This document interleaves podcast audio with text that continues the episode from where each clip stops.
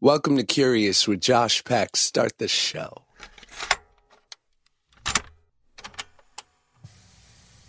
Here we are again. Can you believe this? I mean, we've got to stop meeting like this. Or maybe we need to keep meeting like this. I am thoroughly enjoying this podcast, and I hope you guys are too. I am a lover and a consumer of podcasts and all many auditory experiences. I like a book on tape, I like music, and I love me some podcast. And I feel so honored and grateful that you guys are continuing to go on this ride with me, you beautiful listeners. Uh, it, it's been a great week. I recently got back from a vacation with my wife and some good friends in, in Hawaii and we we were those people. We go on vacation now. I'm married. We planned this trip five months ago, paid for it, and then it. You know, I'm I'm starting to get a great appreciation about planning a trip and having it to look forward to. And I've heard that over the years is like this important thing, and it's really good to have a trip to look forward to, and it, it really is. It really is because then it comes and and you go and you do the whole thing. I mean, got to the hotel, got the lei, the flowers around the neck, and go out onto the beach and you're in the water and you're like, why don't I do this more? And you're like, because I don't live in Hawaii. That's why I don't just frolic on the beach and in the water on a regular basis. Like, yeah, I live in Southern California, but the beach and the, the water here are scarier. It's a different experience when you live when you live close to it. But when you're in Hawaii, there's just like a new, there's a new thing that happens. It takes me a while to decompress. I get there and I resent the fact that I'm there because I'm not relaxed and I'm worried about work and what I'm missing and what I could be doing or should be doing. And do I even deserve this vacation? And oh no, my wife can see that I'm uncomfortable and I gotta be grateful because this is so great and look what I'm doing. I'm lucky. Who gets to do this? Very few people.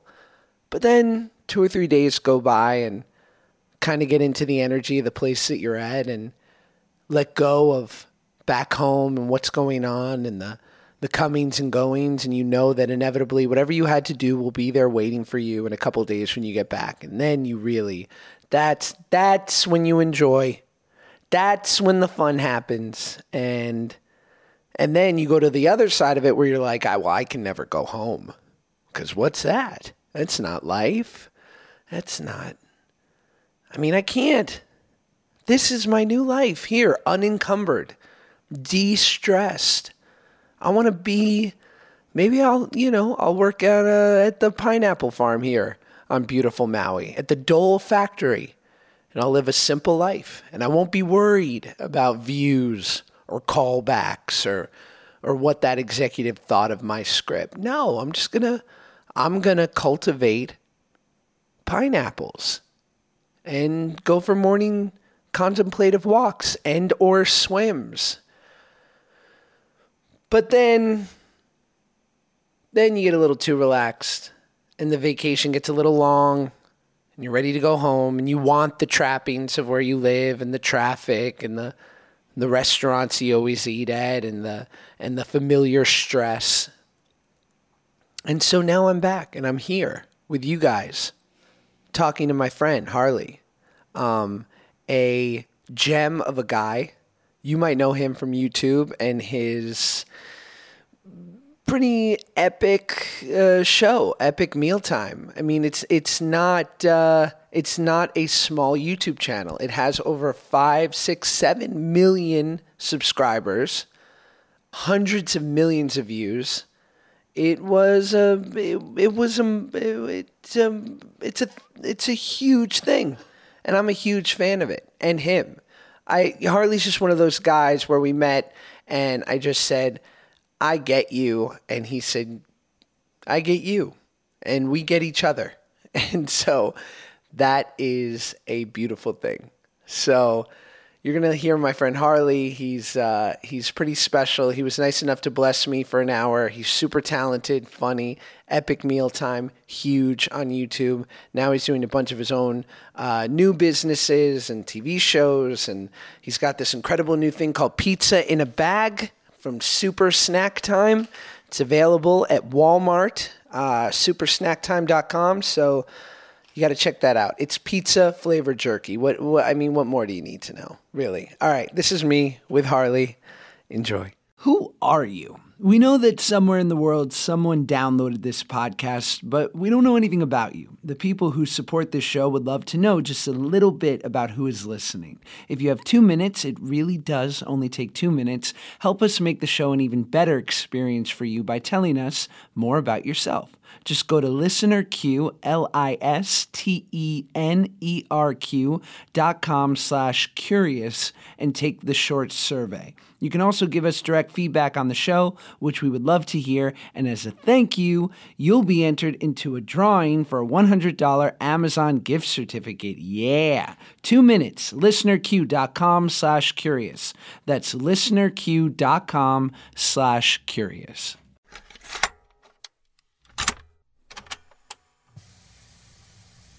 You want a drink or something? Uh, Uh, and like, I'm here for like a Food Network show, so if you want actually an alcoholic beverage, if you want Fancy. write-off, if you want like, uh, we can charge this to the Food Network? Yeah. Wow, I'll have a La Croix then, sir. Thank you, Food Network. It's so funny, while like everyone here drinks them. Yeah, they're so on trend. No, but I tried one, and I was like, oh no, fuck, LA, come on, like you guys like this shit. Really? I'm like, it tastes like someone poured soda water into someone, like someone drank lemonade and finished the cup and put it down, and then someone poured soda water in there. You know, it has that little taste. in it. Yeah, it got a little tinge. But I do, uh, I do uh, get down with it when I'm like, uh. When I just, like, I just need a drink, you know. And it's usually on set. There's like five thousand quad. Let's do it. I find I'm so bad on sets too because I find myself stealing for no reason. Like, Like taking food and bringing it yeah, home. bad, yeah, bad. I don't know why. And I'm like, I have enough money to totally buy my own case of water, but I just, know. I, can't help myself. I went on, uh, you know that show at midnight. yeah, Like, Chris game- Hardwick. Yeah, exactly. I Yes. there, and, like, one of my buddies came on the show, and like there's like a little fridge, a Red Bull fridge, and there was like nine Red Bulls in there. Like I grabbed the Red Bull, he grabbed the Red Bull, and then he opened up his bag and he put the eight Red Bulls in. And I was there, and I was like, "Is that stealing, or like are we like? It's like I mean, we could sit here and drink all eight of them, but is it it's like is it stealing because you put it in your bag?" And he's like, "What are you talking about?" and I was like, "Okay." That's amazing. yeah, right. Because when is it officially stealing? When it goes in your bag and it's it's on its But it's almost like house. you could debate it. You could be like, every single one of these is for me, and they're like only under this roof or in this room. Like, what's the debate of it? You know, Right. it's like I don't know. It's funny. How are You you? just checked it. How are you with craft service in general? Right? Because you're a fit guy, and you and I have both like I, I try. been Yeah, like. I've lost. I've done like uh, I did keto. You Oh. know, so that was my thing, and then I stopped doing it. and I got to this place like two summers ago where I was like really obsessed about like putting on size, right. and then uh, I noticed my audience didn't like it. Yeah, Like, you it was, I was fit. automatically a, a douchebag. No matter what I did, it's like, oh, you think you're so cool, like you think you're better than me. It was like an unintentional slight Right. to all my fat fans or something. And I do have like heavy set fans, so it was like an automatic slight to them. Right. And I was saying, I was like, man, I'm like losing like subs on my vlog, and people are still. And my buddy, who's like, you know, sometimes just a pothead, he's not in the space at all. I was like back in Canada. He was like, well, there's no room for vanity in comedy. I, I like, guess that's "Oh, yeah." right. I'm like, it's true. I'm like, you know, we were like, oh no, we're like Jonah Hill. Put Right. it back on, bud. Put it back on. You know. Right.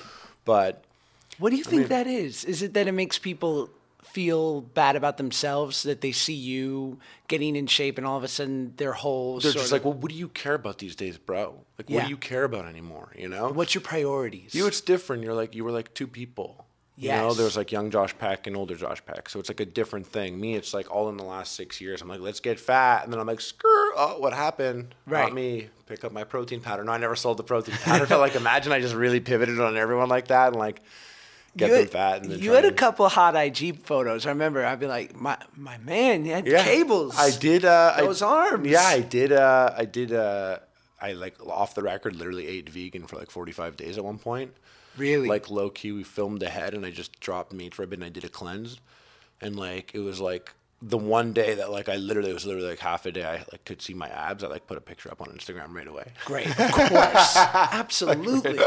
I mean, with the perfect amount of like fasting and lighting and the right tan, you can look like I Mr. the- Olympia. I have this great mirror Yeah. in my bathroom upstairs at like my old house. Excellent mirror. It's like, everything. no matter what, it's so good. You know, Yeah. cast weird shadows on my face, but like whatever. So be it. so be it. you got to make certain, uh, uh, uh, you know, make acceptance with certain things. I mean, I feel as though I don't, you know, it's weird for me because so many of my comments are like, I liked you better when you were fat, you were funnier when you were fat. And I can't quite tell because sometimes I'll just respond and they'll be like, just kidding, bro, I love you. I just wanted to get your attention. But I think there's something deeper in that. Well, my response, and I guess like what you're saying, because my response is inspired with what you just said. Right. Was some guy was like, uh, I like uh, you were better when you were fat. Right. And I wrote back, I was like, I'm actually the exact same person and I'm just healthier, so I'm in a better place. So if you thought I was better when I was fat, like this is weirdly your own baggage and I don't know how to handle it, but I think I think this is your shit. Totally. You know, like it's not me. It was him, you know what I mean? Or that that's what I thought. And like uh, it, it's funny because sometimes you can call like respond back to someone that's saying something. Right. And and this is my rule because it's not the same for you in a way, but like my brand was like, yo, what up, bitch? I'm gonna fucking sorry, can I do that? Please. Okay. no holds barred. like, what up, bitch? I'm fucking s- s- give you dad this bacon, you know? And people would like want to give that back to me. Right. Like you get what you give. So I gave out this intense, like at the beginning, like this frat boy drunken, like, listen up, bitch. So people would see me and be like, listen up, bitch, back. And I'm like, would you just call me a bitch? And then, like, you know, like you forget that that's what I gave out in a way. So to you, it's like just might be just like hater inspired. Sometimes for me, it was like, is this guy really a toxic person or is he trying to communicate with the character that I put out there? Right. And I remember one time this guy always bashed every single picture, every single video, every single thing. And like, I was like, you know what? I'm going to go block this guy. And I click on his profile. He liked all my stuff and he was there all the time and he commented early. And I'm like, oh, he's, he's a fan. Right. But he's like, you know, he's there constantly. So my rule was I'm going to go and I'm going to, I'm going to now, if I ever talk to or respond to a hater, I'm going to go and respond to 10 people that are writing something positive. Right. Because it's so easy sometimes. Like, you put something up, you thought it was good enough to put up. So if someone's like, oh, this is great, you're like, yeah, no, you know, I feel like it's great too. Cool. You know, and you kind of don't think about it. And then someone's like, they, it's not like they just bash and they go, this is unfunny. Because I'll be like, yeah, maybe it is to you. You know, I don't think, care about that. But when they say, like, when they make a point about it and the point is just blatantly wrong, Right. where they're like, "This is unfunny. I like this better," and you're like, "Well, actually, that if you look at it, is the exact same thing as this. Like your one point about it is wrong." And then I'm like breaking it down for this person, like I'm justifying it in a weird way. Yeah. And then I'm like, the guy who said this was great deserves more of my attention in a way because, like, you know, he he likes what I'm doing more. He's more positive about it. So if I'm gonna go to respond to a negative person, I don't want to inspire all these people to be like, "Oh, you got to bash Harley. It's the only way he'll respond to you." But does that speak to our it, the human condition or just our insecurity as performers that I can literally gloss over 10 or 20 nice comments and really only see this huge beacon of a douchebaggery How, how funny is that? eh? Yeah. It's like it's so crazy. You're just like if, if every positive comment made you feel at the same level that every negative comment made you feel, Right. like where would we be at? Like it's like every negative one, like they just sometimes they just stand out. Like, you know, it's I always respond to a negative comment that is like critical and well written. And I get them Right. sometimes. Probably like once a month I'll be like, yo, I gotta say something. I've been here for two years and this is what I noticed. And it'll be like a little breakdown. And whether I agree or not, I have to like respect that and like show it to the other guys on the team because maybe they agree or see something that I don't. You know what I mean? Right. So I, I don't know. I do that. Uh, I have like I mean I've always had like a, a support system with me on Epic Meal Time. I've always had like a couple guys working with me, and then when I go and do my own stuff, I still have like five guys on a salary that still input into my personal brand. So it's like I have that. Not everyone has that. Right. You know, I know some creators that just don't like you know they don't have anyone. They're here from some other country and like you know they're in their early 20s and i'm just like man you know respect to you because i would have i would have blown this whole thing if it happened to me at 22 like just you know no range just going online and being able to post what i wanted i would have messed it all up for sure Well, I think that's you know pertinent to recently with the whole Logan Paul of it all and whatever, and that's been overly commented on. But what I will say is, and what I try to to impart on anyone is that we can get mad at the act, and and and you know it's it's something that's inexcusable and needs to be corrected. And and I'm not commenting on that. What I'm commenting on is that At 19, I had a small semblance of fame and celebrity, and I was a total knucklehead, sowing my wild oats. And had there been social media and the wrong camera phone at the wrong time, they would have caught me in a moment that could have ruined my life forever. Mm-hmm. And but you could have mostly just chalked it up to like dumb adolescence. And when you heighten that fame and the money for people at that same age, I'm not surprised when they act accordingly, like when they act in congruence with the age in which they are, which is when you're supposed to do dumb shit. Mm-hmm. My my, my Yeah. probably my biggest number one most unpopular opinion of the last year is Jake Paul and Logan Paul are some of the hardest workers in the industry. Without a doubt. And like and that's because I've been around Logan Paul on a set and I've seen what he does and how he like handles phone calls and stays on his own laptop, brings it with him and takes cuts of his own videos that someone is editing, but he'll still jump in and cut it and send it back and an hour later it comes and I've seen that. And it's hard work and I get that you can't always make the right decisions, and I get that like you know it's almost like when you get that much money, it's your responsibility to get someone to keep you reeled in. So Right. like you know, no, there's no. I'm not like uh, A committee. I'm not. Yeah, I'm not saying like uh, he should be excused because he works really hard and he's probably really tired and messed up. You know, like it was Totally. a consistent, consistent fuck ups across the board for for a period of time there. But sometimes you just look at it and it's like, well, you know, I've seen many creators, not all of them work that hard. Right. You know, so it's not like uh, he won like a lottery, and you saw he went from like one platform to another platform. So there's like a an amount of work ethic there. It's just that it's like he has that responsibility. I feel like uh, to make the right decision because he's at the level. Right. But we have this weird place, you know, like for yourself, you were on a traditional in a traditional landscape Right. like people are around to make sure you don't fuck up because like you know uh, corporations bank on you being a part of something Yeah. it's like watched to, to make sure that it, like you know everything is copacetic You have media training at like a young Exactly, age where exactly. they make you safe. and it's interesting to see like you know speaking of media training like seeing logan paul after the fact you know like uh, i mean it lasted for like a, a video or so but just to see what media training looks like Right. You know, I mean, it's like it's like right after that whole thing, I was like, I know. I told my buddy, I'm like, watch this. First thing, haircut, hundred percent. Got Boom, it. Video comes up, haircut. I'm like, honestly, you're halfway there. Yeah, done. Boom. That's Uh, how you save the hearts of, and the minds of your audience. I met I met Logan uh, years ago during the uh, the like you know when he was doing Vine and stuff at the beating. He was really nice, really young guy. I never really met Jake. I met Logan at another point. Uh, he came and did a video with us on Epic Meal Time. It was a branded deal. He was really cool. He was really nice.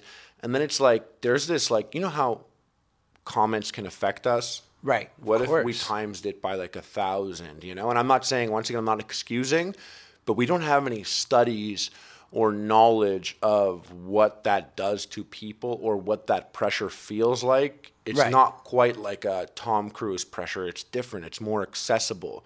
People can go to his house Right. and stand on his front lawn. You know what I mean? It's like a different, weird type of vibe. you Yeah, they're not insulated from the fame. They it's right in their face at all times. And you heard about what happened with Gavin and Meg? no. So uh, Gavin's one of the guys on Slow Mo Guys, and Meg, uh, you know, she used to be on SourceFed and stuff, and you know, she does like these beautiful pictures and stuff, and like you know, she has like a like an online personality, and some dude broke into their house This- and walked around with a gun, Right. and they hid in the closet, and then he ended up shooting himself in the head, like on in the driveway, and his phone apparently had like things being like, I want, Yeah, you know, that he want- manifesto. so like that to me is like that's really that for me is like like I'm not saying like once again not excusing the the shortcomings of influencers because it's our responsibility when we're in the space, but like that's the type of shit that can happen that you know you don't really think about you know and there was that girl who was a, an influencer and a singer a couple years ago that got shot at her meetup Right. like you don't know like Yeah, it, fucking like terrifying. who knows what type of dms or weird stuff or things that maybe is said and like how it gets to people and stuff you know what i mean we're in like a a strange place with influencers Well, I get weird texts, and I'm just Josh from Drake and Josh, but people that come into my DMs are fucking weird. it's like, it's very, and like every couple weeks, I'll like do a deep dive, and I'll be like, yo, this is to get heavy. But I, I think we, I think, you know, my feeling is, and what you're saying too, is like, of course, there are certain things that are like inexcusable and that people shouldn't come back from, but you know, I think what's more likely is that people in the public eye on a public stage are capable of being fallible and making mistakes. And what I'm more interested in is if they are human and they do make mistakes, what do they do after? And do they use it as an opportunity to teach and to learn to correct their behavior and do better for the next? And then I think it's incumbent on all of us to forgive. And I think so much of our culture, especially now, is like if you mess up even slightly, it's like go away forever to the land of like lost entertainers because you are no longer allowed to play the game. But I don't know, I get older, I'm 31 now, and I'm like, just shit is not that black and white. Sometimes it is, but No, it's, it's true. It's it's completely different. It's like it's not black and white, but we try and black and white it. Right. And then some people end up like in like the black or the white. Right. And it is a gray thing, but we still need it to go one way or the other. You know, like it's still like uh you know, I, I the last time I'll go back to Logan. Yeah, the Logan, please. the Logan when he uh, like tasered the dead rat. Right. You know, um, what's her name? David Dobrik's girlfriend. Uh, Liza. So yeah, I saw a video where you know she stabs a dead fish right. but we don't hate her publicly. So Right. we don't think about that, you know? But it's almost like, oh, you're fresh out of a mistake. You like you're in this weird zone where it's like, Purgatory. don't do anything until we forget about this. Till we then you can go back to whatever. And uh, to the same thing, like to the same sense, like, you know, uh, and this is like a like a, a a topic that's like you know like a definitely a heavy topic but like you know the like uh the me too movement times up it's like it's it's an important thing. And there's also an element of you know like with aziz ansari where it's like you know something happens and then he he like says like okay like he you know he comes out and he uh, accepts responsibility for it. And then there's this downtime of well don't do anything for now Right. you know and even like facebook with what they're going through that's not even a person it's a corporation Right. they like pull back a bit you know while they're being investigated or if they're under the spotlight for something you know what i mean it's like there's this weird like everything is operating around the scope of the social media and how fast everyone can kind of jump in on something you know what i mean Right. Like uh, sometimes I feel like if aliens were going to come and invade the Earth, and they're going to come and they're it's literally we all know aliens are coming and they're going to attack the Earth and we're all going to be enslaved. Someone might be like, whoa, whoa, whoa, look at this guy made a homosexual slur on Twitter, and they're like, oh, let's talk about that. You know what I mean? It's like sometimes it's like, uh, and I'm not saying that shouldn't happen. You know, like Right. there sh- we all have responsibilities and we should uh, handle that stuff, but like there's a strange it's almost like the hive mind decides what is important to discuss and what is not. And it's a strange like i don't want to say popularity contest but there's an element of like we like to build people up on a pedestal and take them down you know? We all make facebook accounts and give it all our information then 10 years later we're like oh you suck for having all our information you know? It's like uh, a strange building up on the pedestal and tearing it down. I feel like we've been doing that in society forever and now it's come to the social media place you know it's like on youtube now Well, it's people, I think, too, that threaten. I think for most people, they've settled into a certain level of normality and perhaps not to be judgmental, but like accepted a certain level of mediocrity or routine in their life. And so then when there are these outliers and people that are threatening that, and you're seeing, I mean, I've been around people that I loved, like truly loved, who, like, I remember I made a movie, movie with Chris Hemsworth, Red Dawn, and like, Love, by the way.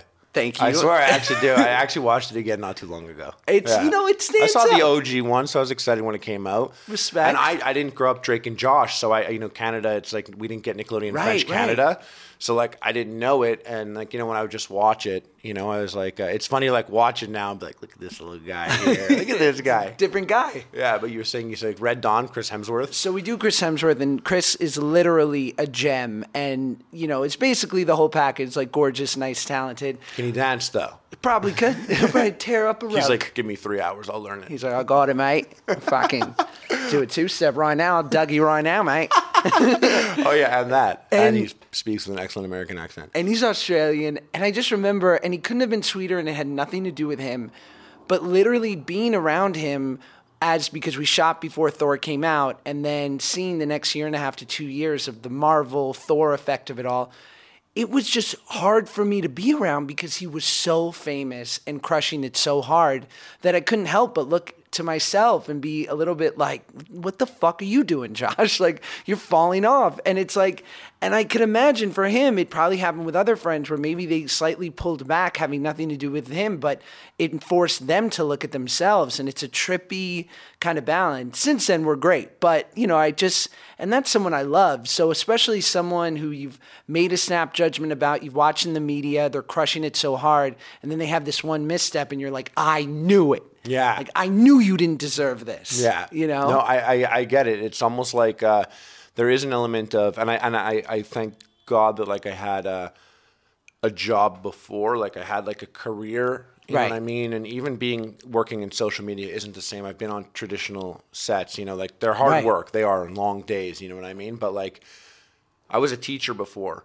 So like I value that. Right. Like You're a I- could history al- teacher, yeah, right? exactly in high school and I could see how like some people like when you have that that job and you have like a boss and you have those hours how you can resent someone who is you know putting an image out there where it's like oh this is my, I'm going to the video game convention Right. tonight I'm gonna be on Snoop's podcast smoking Yeah. a blunt or what you know and you're like that's a job and I'm it's like true unboxing a drone for three million views. it's like, oh, I got to throw my old TV because I just got a new TV and I have to open it up the box. That's my yeah. I got to open up the box, but uh, but people would look at that and be like, that's not real. And like I get that, but a lot of people who don't know the space don't realize you put in double the work behind the scenes to make it look like you're not you're chilling.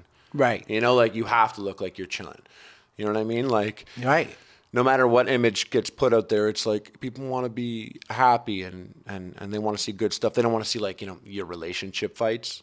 Right. So you don't put that out there. So then like maybe they're just like, oh, like relationship goals. And it's like, well, you don't actually know what it's really like. You know what I mean? Or stuff like that. And there's always like the element of like, you know, a relationship, which is like pressure because of the online community or like you're always like uh, you know let's say you do a fitness channel and it's like you're always supposed to have a six pack even though Right. like you know people cycle in and out of phases throughout a year you know and it's like it's like you'll always be or people will always be critical if they don't Right. realize that there's a lot of work put in behind the scenes to do some of this stuff and sure some people get lucky and maybe they just keep getting lucky and coast on their luck but you know, I've seen some creators, man, like bust their heads and literally like almost lose their minds and get like affected by comments. And I think every every creator I've met and got to know has an element of insecurity, and I started to realize my own insecurities with certain things and corrected them, and that's just come with age, Right. you know.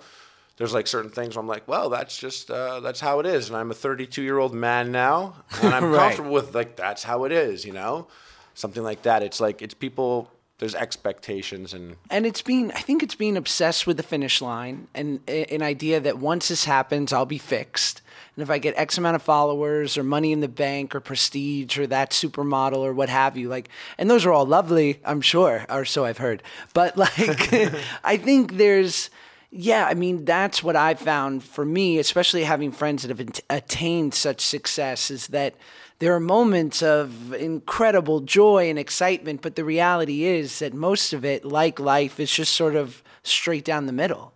I remember Seinfeld was interviewing Obama, and they were sort of talking about how do they withstand how do they withstand the test of time, staying who they are, and they both sort of had this similarity where they said it's a love of the work you know that at the end of the day like seinfeld loves writing jokes and loves the the craftsmanship of it and getting up on a on a stage and performing. And so i think that's the saving grace right? If you love the work then the result becomes less important Well, anyone who, who would, and I agree with that, because anyone who would come to me and be like, "What's uh, what's some good advice for someone who wants to break into this space?" yeah And I would always say, like, it's just the most important thing is you have to do something you love. If you look and you're like, "Whoa, pranks are hot these days. I'm gonna make a prank," but like you're not into you know tricking people or something. Don't- You're not really a trickster at heart. you don't want to get knocked out in the ghetto because you made some bad prank video then like you'll end up hating your job. right And another thing is like some people I know will use or want to approach social media as a means of like, oh, that's how I get famous. right And my end game was never I want to be famous. When people were like, "Oh, what do you want to do?" I used to be like, "Oh, I want to make like a, a movie or be in a movie." Like I loved movies. I saw Terminator 2 when I was like five years old in theaters. It blew my mind, and I was like, "Oh, that's what I want to do forever." Like I thought about that. So you did know you did have an idea early on that you wanted to be so an I- entertainer. I, I played it with my dad's camera and stuff like that. Like made like shitty videos at home and things like that. Like so- Anyone in your family in No. in performing or No, No. no. They're just like Jewish families, so they're like, yeah, but what do you what, what do you really want to do that's realistic? Like, what are you Doctor, going to do any- lawyer, yeah, accountant. exactly. right? So like, I mean, it's like uh, there's just uh, I, I I always knew I wanted to do that, and then I know that there are people out there where they, strangely enough, they they're like, I just want to be famous. Right. What's your goal? I just want to be like on a billboard. And it's like, but what's your billboard? Like just you? You know, like is it like vote like for you as president? I don't know, or like buy your album or check out the show. It's Yeah, like, what's this, To have the uh, billboard as an end game, it's like almost the audience can see through your work and see that you're just using this as a means to an end Right. if someone's like, "What do I do?" I'd be like, "Just make sure you love it. Make sure you want to do it. Make sure you like, you know, like I like food. Right. So like it was easy. I like hanging with my friends and being an idiot. So if the show's being an idiot with my friends and food, like I could do that for eight years now. Right. If I didn't like the show and I had to do it eight years later, like that's it's actually kind of like hell, you know? How much do you? I, I'm interested in this. How much do you think being Jewish, as I am as well, influence your love of food? Because I mean, I guess all cultures are based around it, but we're a pretty food-loving bunch. Yeah. Well, it's so funny because like we do like uh, my brother, who's my partner, was working at like a, uh, a, a private uh, Jewish school. Yeah. and like he was like a teacher there and like they thought it was like so outlandish that he was part of a company that sells a bacon strips and bacon strip shirt and I remember on the episode, the fourth episode of Epic Meal, Epic Meal Time, I'm like, oh, this will be funny. I'm gonna give my buddy, you, he's gonna wear a tallis and a kippah, and give Right. him the pig head on a plate. And my mom and dad lost their mind. They're like, the Jewish community will banish you. When they, Yeah. I swear they said that. The But Jewish message board. the next week, strangely enough, it was like on the like combined Jewish appeal, like like newspaper, like front page. It was like you know, Jew boys profit off bacon. You Oy know? It was- yeah. I love it. War profiteers. yeah. so like it's so funny. Like uh, I don't know. Every every Jew I know like like loves dairy. And Yeah. like just gets like destroyed in the bathroom too for it, but like it's Yeah, like, we Jews, pay like for it. you know we, we punish ourselves for the things we love. Do you think? What did your mom? Were you chubby as a kid? No, I was very lanky as a kid. Really? Really lanky, and I got made fun of a lot for it in high school for just being like really super bony and just being really long. And then when I hit like 23, no one told me that all the things I used to just pig out on will hurt me later. Like I didn't know that you could wake up and eat a box of cereal and suffer for a month later. Right. You know? So I used to wake up and eat a box of cereal. I was like six foot two and like 180 pounds, like really skinny, just eating whatever I wanted. Ah, and then the dream. yeah, and then once Epic Meal Time happened when I was like 25, it took like about a year to put on like 30 pounds, and then another year for 30 pounds, and I'm like, I'm 60 pounds bigger than what, what before, Right. and I was bony then. I'm just like, my arms are still bony. But now I'm just like fat and weird. It's like you know what I mean. Like I just look like I could get pushed over really easily. Right. Yeah, and uh, that that happened fast. It's funny because it wasn't epic meal time. It was eating on the road, stress eating, like eating late at night while I'm editing, snacks, quick food, quick quick answers to eating, and that's like what really did me in. Alcohol, drinking. You oh know? yeah, alcohol will kill you. yeah. And then Do you think you have? Because I know I have a, a weird relationship with food and probably other things, but like that, I had to sort of take a very, you know, straightforward, pragmatic approach of being like, no, this is somewhat of an addiction for me, and and it's triggered by X, Y, Z. Did you have that, or it just was like you just weren't a mindful eater, and it just kind of. Because some people are just like put on a couple pounds here and there, then they lose it. They don't really have a struggle with food. You don't seem like you struggle with it. my moment was I had uh, like being tall helps hide it a lot. Yeah, that's being good at layering helps. being in Canada means like seven months of the year you're wearing a winter jacket. Oh, you know What I beautiful. mean? Yeah, like Yeah. you get you get like some good coverage there. But I think was- Another vote for Canada, man. Yeah, if you want yeah. to be heavy set, move to the Great North. yeah, and I think it was just like my biggest waking moment was my uh, I got off a plane and my back hurt, and like under my one of my legs hurt. Right. And it stayed like that. And I went to the doctor and he was like, oh, he's like, yeah, like, you know, like, see, like your fat here is like pressing on this nerve. And I was like, well, this has ha- I hurt my leg I'm fat. Like, I'm like, Right. that's ugly. I'm like, I, that's like, I need to, I didn't know that. I was like, God forbid I like get some roll or something, you know, and I have to run or jump. It's like I can't, you know. It's like it's like I'm not in a good space, and my only goal when I started working, I was like, I'm not like, oh, I'm gonna get fit. I just had one goal. If like I should be able to do 20 pull-ups.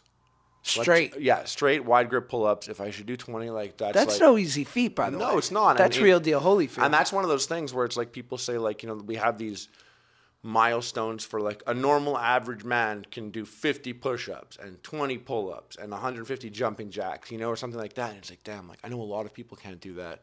Right. But I still feel like if I just get the pull-ups, I should be all right. And I just I aimed for pull-ups. I felt like my back was weak. I felt like my posture was bad. I felt like every problem connected from my back, you know. And I never set out to to do anything else other than that. And uh, you know, when you get there, you get excited. It starts to work in a way, and you like you know you start start to be the like, oh, I love working out. I love the gym. Right. You know, I get I get a better sleep later on because of it. Oh, that was the biggest thing actually for me losing weight, is I love staying up late.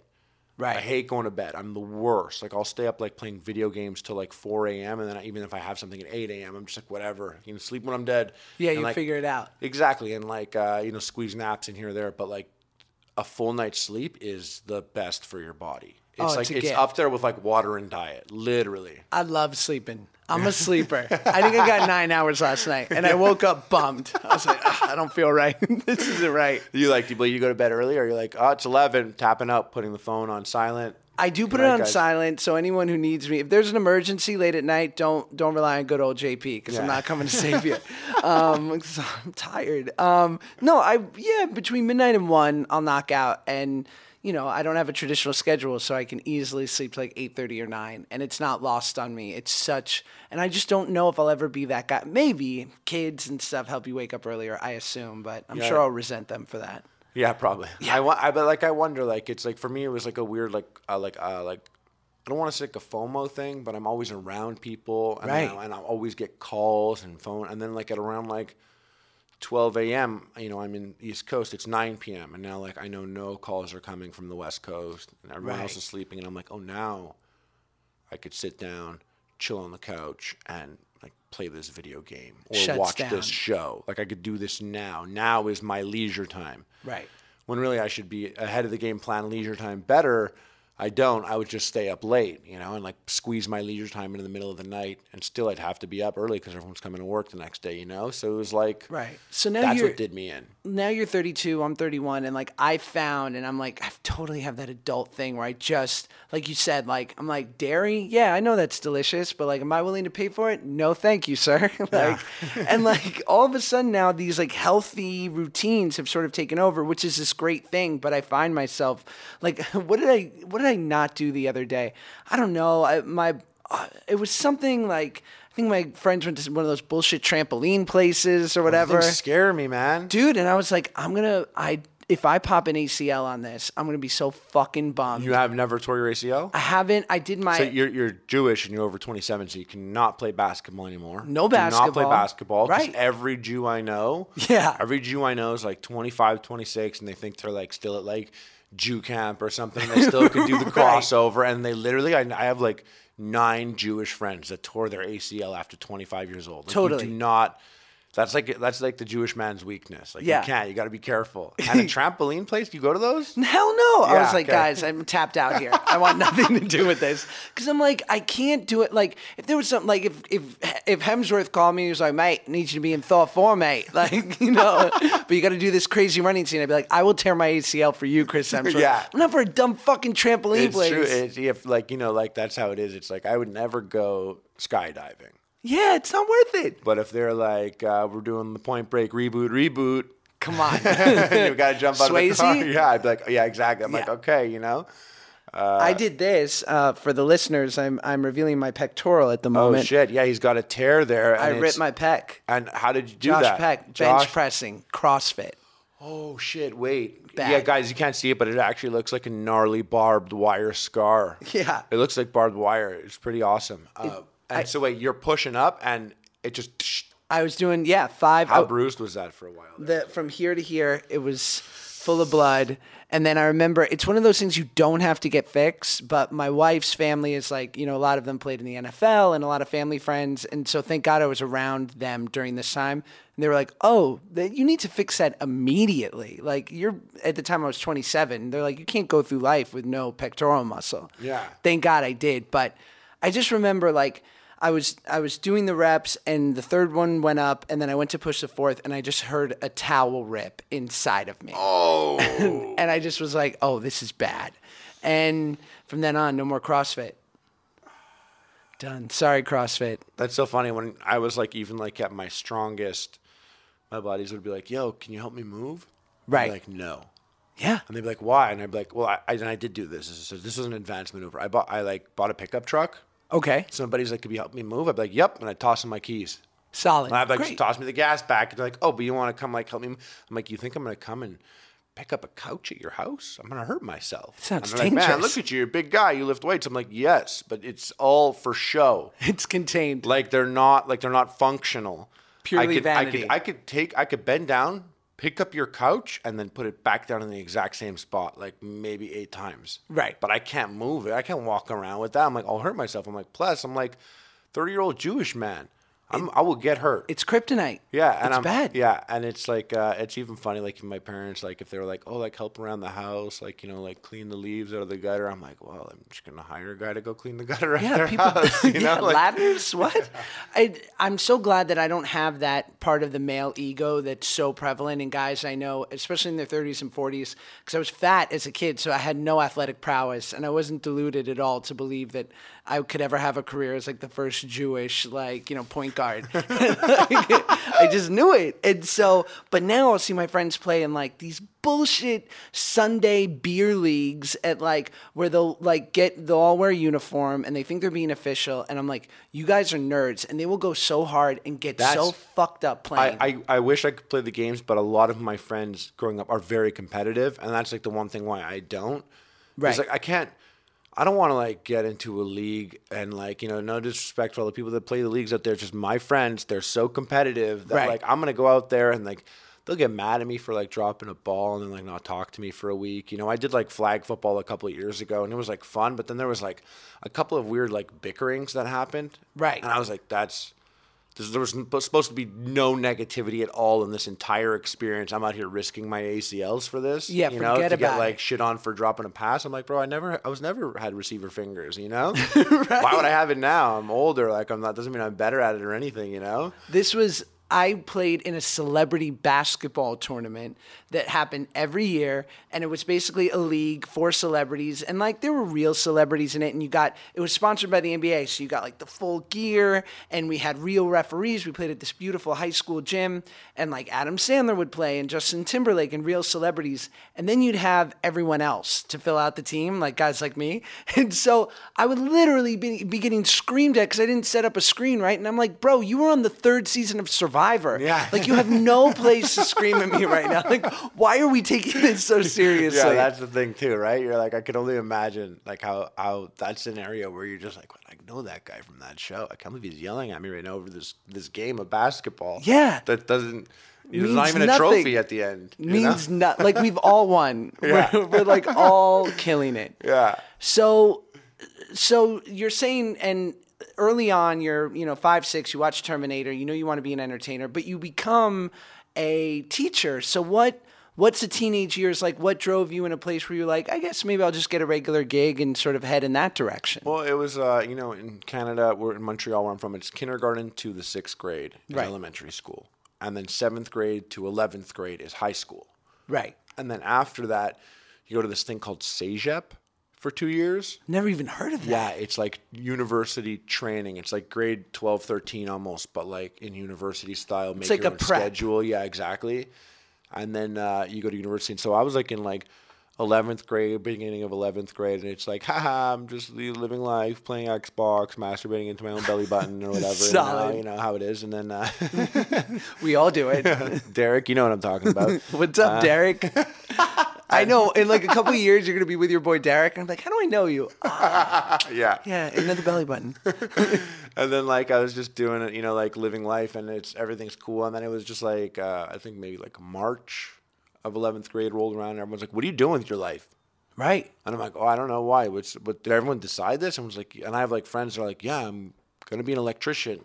And I have other friends that are like, well, I'm going into uh, this trade school. And other friends that are like, I'm going to uh, pursue my master's in psychology. I'm like, yo, like, why didn't anyone talk to me? And I was like, kind of like, I guess, You're like, I'm on the third level of Halo. yeah, 2. exactly. Like, and I was like, why, why, why is this? hap- I'm like, I got to decide this now. And like, I was like, I guess. And as I remember in high school, I'm like, I guess I'll set up a meeting with the guidance counselor. right. I went with the guidance counselor, and I was like, I want to uh, be in TV.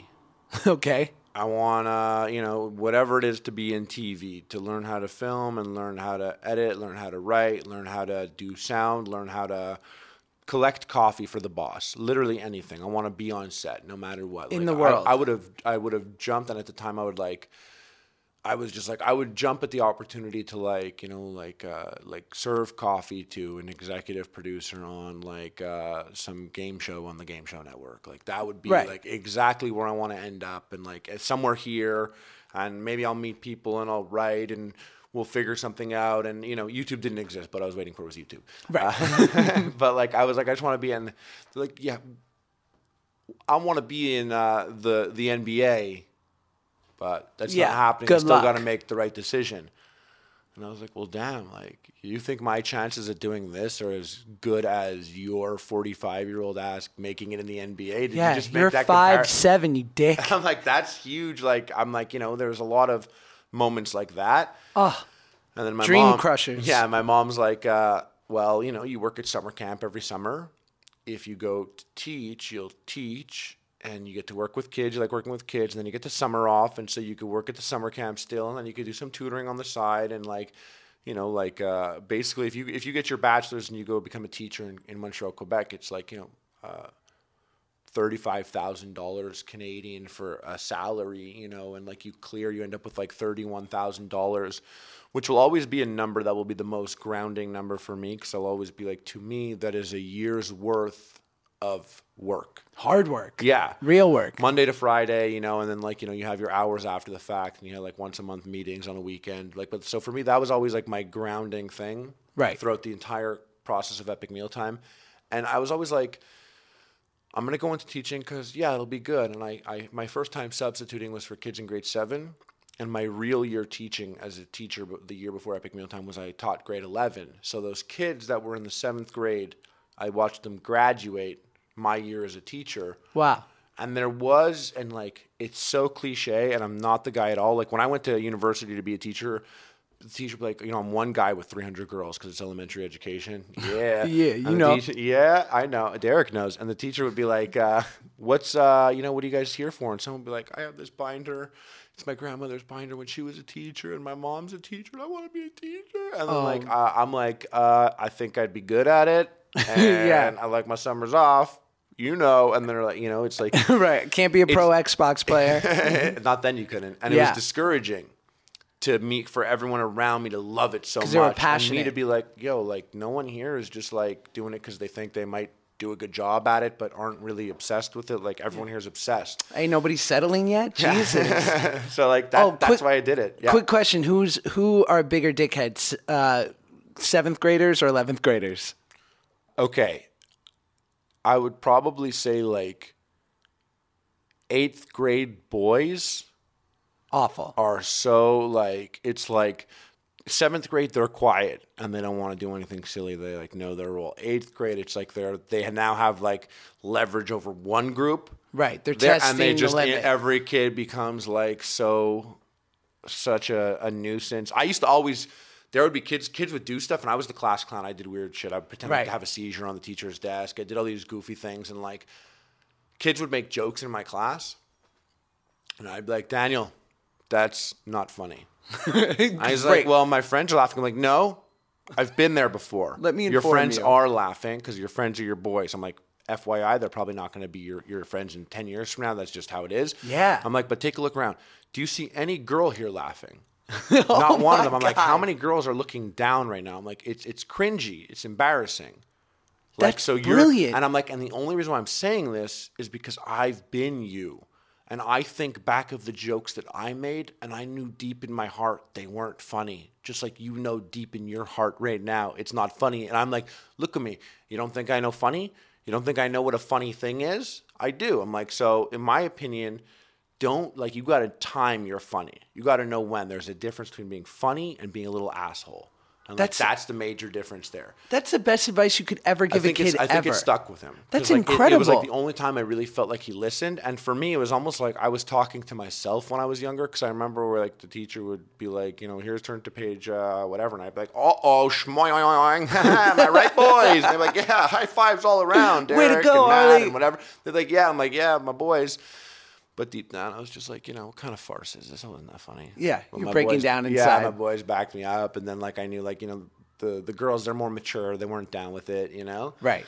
Um, but I did notice on to switch to females, like when a high school girl gives you attitude, there's literally like I've never once seen it handled in a way that doesn't escalate unless you just abandon and give it some time and come back to it later. Really? You know, like I've had like it like encounters like sometimes like a, a like a, a girl who's like a, a good girl and doesn't cause a ruckus or whatever, does something or says something and you're like, oh, that's not the time, and she's like, whatever, and then it's like, oh shit, Yeah. Well, now like I'm like I know she's a good girl and I know if I'm like excuse me. She's like, I don't even like this class, and it's gonna go to another place. Yeah. and then it's like black and white on paper, like I have to reprimand it, but I know that She it was like mean in a strange moment of, of vulnerability or whatnot. So I'm like, I'll just get to this later. right. But like, I've always like high school girl students, like when they would like, when it was like attitude turned on, I was like, oh shit. Yeah, This is DEFCON like- 5. Yeah, this is like Stay a, away. a delicate process right now. I'm like, I'll come back to this at another time. You know what I mean? Right, because you know that it's only gonna it's gonna escalate, it's gonna peak, and it's gonna be the meanest, craziest thing you've ever seen, Yeah. and then it's gonna go to tears. Yeah, and then exactly. it's like, exactly. It'll just be like that. So I would just my first day. I remember I went to elementary education, so I know to you know talk to elementary kids. Right. And uh, my first day in high school, I walk into the class and I sit down at the desk and I'm like I'm substituting. I mean I'm I'm like 24 years old. The kids in grade 11 are like 18. So it's like weird to be 24 around 18 year olds, and in Montreal, like 18 years old is the drinking age, and you can go out at. So like, Yeah, by all intents and purposes, we could be waiting in line at the same club right now, Right. And they're my students, and I'm sitting down at the desk and I'm just chilling, and this kid walks in, and he sees me, and he says really loud, like pointing at me, he goes, "Who's this F A G about me?" great. And so I'm like, What I do? instantly bend over and I open my desk and pretend like I'm looking for something in the desk, even though it's not my desk. I'm a substitute because I don't know how to handle like a level 10 issue now.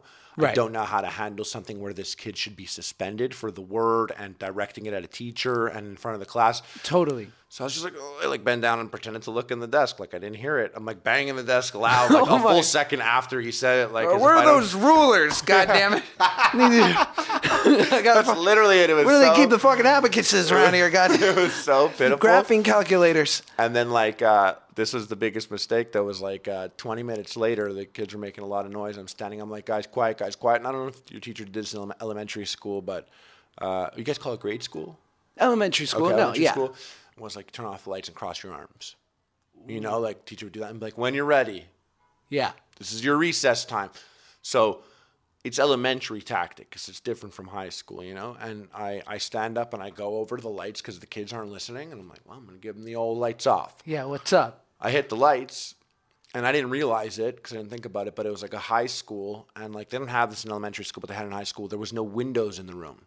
So it's pitch black. So I hit the light and it went pitch black and like screams instantly happen. I turn the lights on and like half the desks are upside down and tossed and there's papers everywhere, like in the air, slowly falling down. I was like, what the hell happened? It was like so fast. It was like as soon as the lights went off, they were like, ah, and like threw shit in the They air. thought it was a desks. goddamn was, like, rave. Literally, like I turned the light off, turned it on, and the class was literally upside down. And I was like, oh man, Lost. I everything I've learned Yeah, you're not last prepared like for this. four years, they really should have just stuck me in a class Right. And like, and even when you did, you do your like your stage where you go and you you do like your like a little intern, like like mini teacher shadow. Right.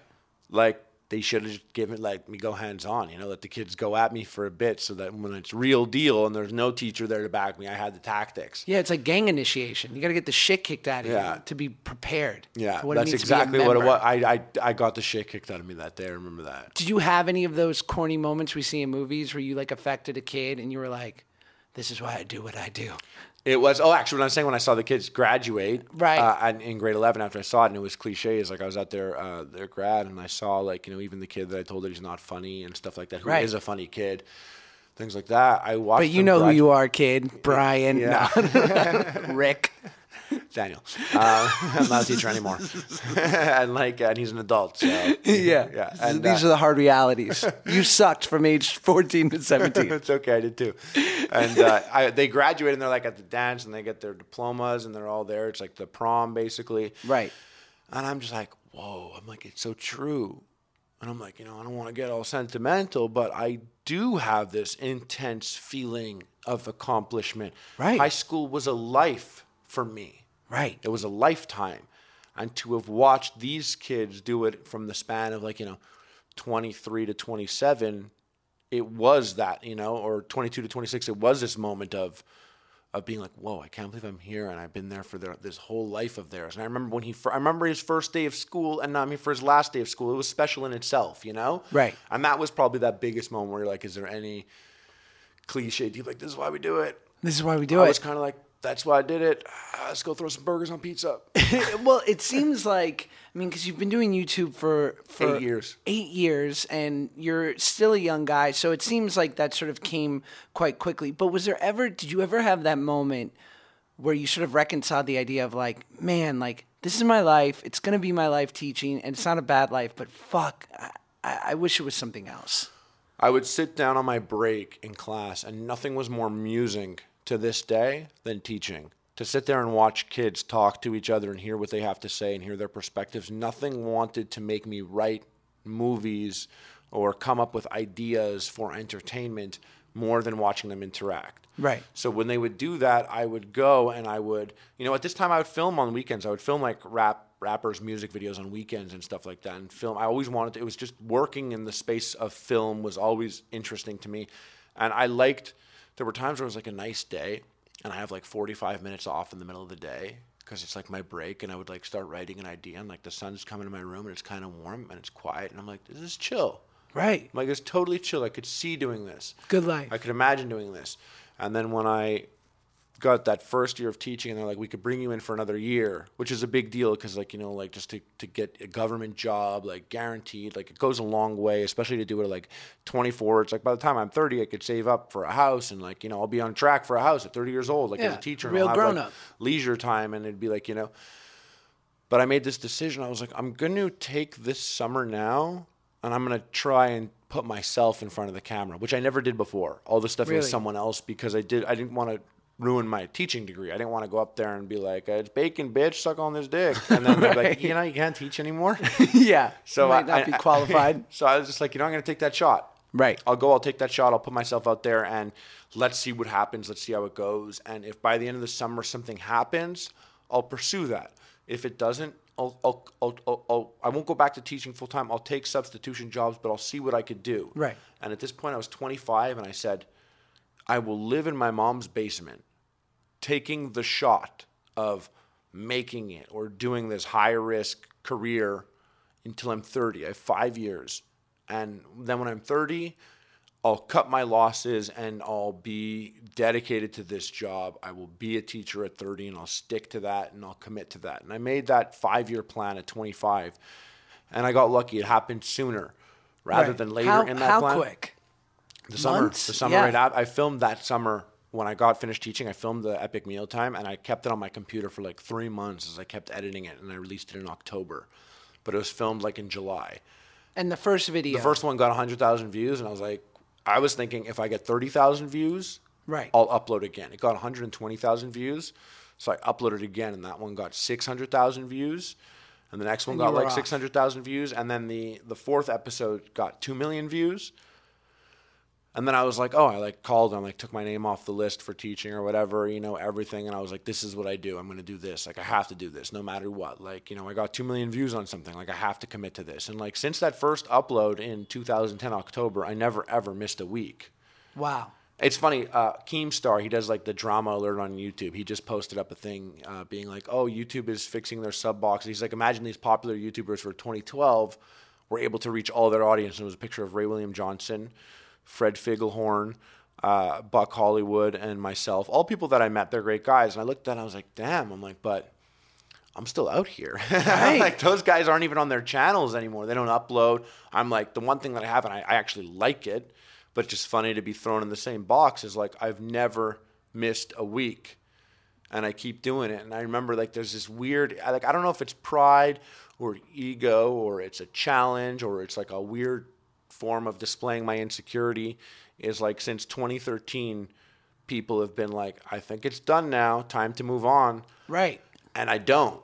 Right. I've kept it going, and like so, it's eight years, and it's like you know, WCW Nitro was on the air less than Epic Meal Time. You know, like I've done Epic Meal Time longer than I went to elementary school or longer than I went to high school. It's like it's become so long, such a big thing. Like I've seen some like like twenty year olds or eighteen year olds, and they're like, "Yo, you were my childhood." right. And I'm like, oh yeah, eight years, you know. Well, I mean, you you get that, like you were le- like legit people's childhoods. Like I was like, I didn't even think about. it. I'm like, oh yeah, I guess like if you're, I'm there in grade seven, as on Epic Meal Time, or your first day of high school, and I'm there like you know in the middle of university for you. Like I was there for a long time in your life. Yeah, they're great. I mean, my fans have literally at this point, like, they'll say, You were my childhood. And I'll be like, You're 28. I'm only four years older than you, but it's it's a trip too. And and do you think that there was obviously the content was what won, right? Because you were producing something that no one else was and it was incredibly engaging.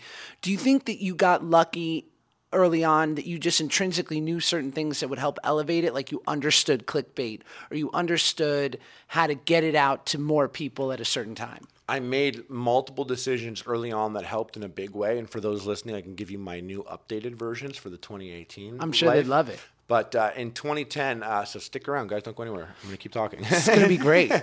keep it on. In 2010, when I put it up, I looked at all the Canadian popular YouTube channels. And there was a YouTuber that uploaded Monday, Wednesday, Friday. And there was a girl that uploaded on Thursdays. Right. And Saturday and Sunday just weren't like big traffic days back then. So I was like, oh, Tuesday is a day that no one uploads. Probably because Tuesday's pretty shit.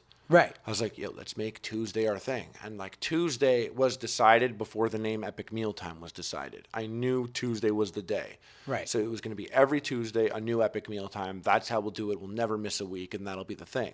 And I did that because there wasn't anyone on it.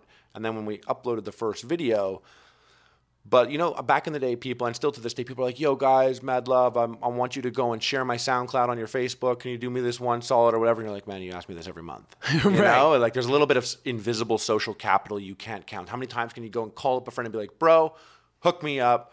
One time, you know what I mean? Like you, you don't like it's you can't do it every week. Yeah, you know? have to be And- and- aware. and not even just like in a professional colleague relationship. Even like your best buds are gonna be like, "Come on, man, Right. lay off." Yeah, it's enough already. So I never used that social capital when a lot of people I knew were using social capital to like, you know, market their albums or whatever. I never used it and I, I dedicated it to one specific thing and it was really weird. I like kind of focused all the efforts was I said I put it up on BuzzFeed, the video. Right. Which meant back then you could put the YouTube link onto BuzzFeed.com. And I posted it and I told everyone on my friends list, which was like a thousand friends, to go to this link and to click sign in with Facebook. And then BuzzFeed had his like it was like a heart, what the fuck, LOL. Uh, you know, they had these badges. Right. So I said, everyone, please click the WTF badge. Right. So like it went from zero WTF to like you know 450 WTF clicks, which ends up putting it in a pretty high space on the website because it was like a concentrated effort to breach the WTF page. And so then on that day, if you went to WTF on like the Tuesday in October 2010, you would see Epic Meal Time in the top five, the first episode ever, because Super like my friends helped me out, the people that I knew on Facebook. Right. And then an editor saw it and said, Your video was picked by an editor and is on the front page of BuzzFeed. And that took it from like 30,000 to 120,000 views. And you And were that- off. And then after that, it was like, you know, I had friends that used Reddit and I never knew, but they would go and they would put it up on Reddit and they would get karma for it and stuff like that. And it happened kind of like through the internet, but there was like luck. And although there was a strategy to it, like choosing Tuesday, so I'm not interrupting another YouTuber's day. Right. And it was weird because back then in 2010, it was like the food category. Right. And then there was like the entertainment category, the news category. And if you were like Epic Meal Time, you uploaded in the food category. That's cool Tuesday in the food category, but it'd be really weird if like another popular YouTuber decided to just do a food show, Right. in the food category, and on Tuesday, it's like, yo, dog, you're stepping all up in my category now. Yo, you trying to get Yeah, trying to get handled right I now? I always say people bitch about all the problems with YouTube now, guys. There's always something to bitch about every year. Yeah, of just like, course. Yo, this guy's uploading in my category. What's up with that? Like there was always like little Ugh, things to. I, I love social media beef. I don't know. I don't know people that are less intimidating than social media people. and like I've seen like back in the Vine days on 1600 Vine, motherfuckers would get hated. So like this guy stole my idea. I'm like, we're all working from relatable content. Like Yeah. most people have opened the fridge and there was nothing inside.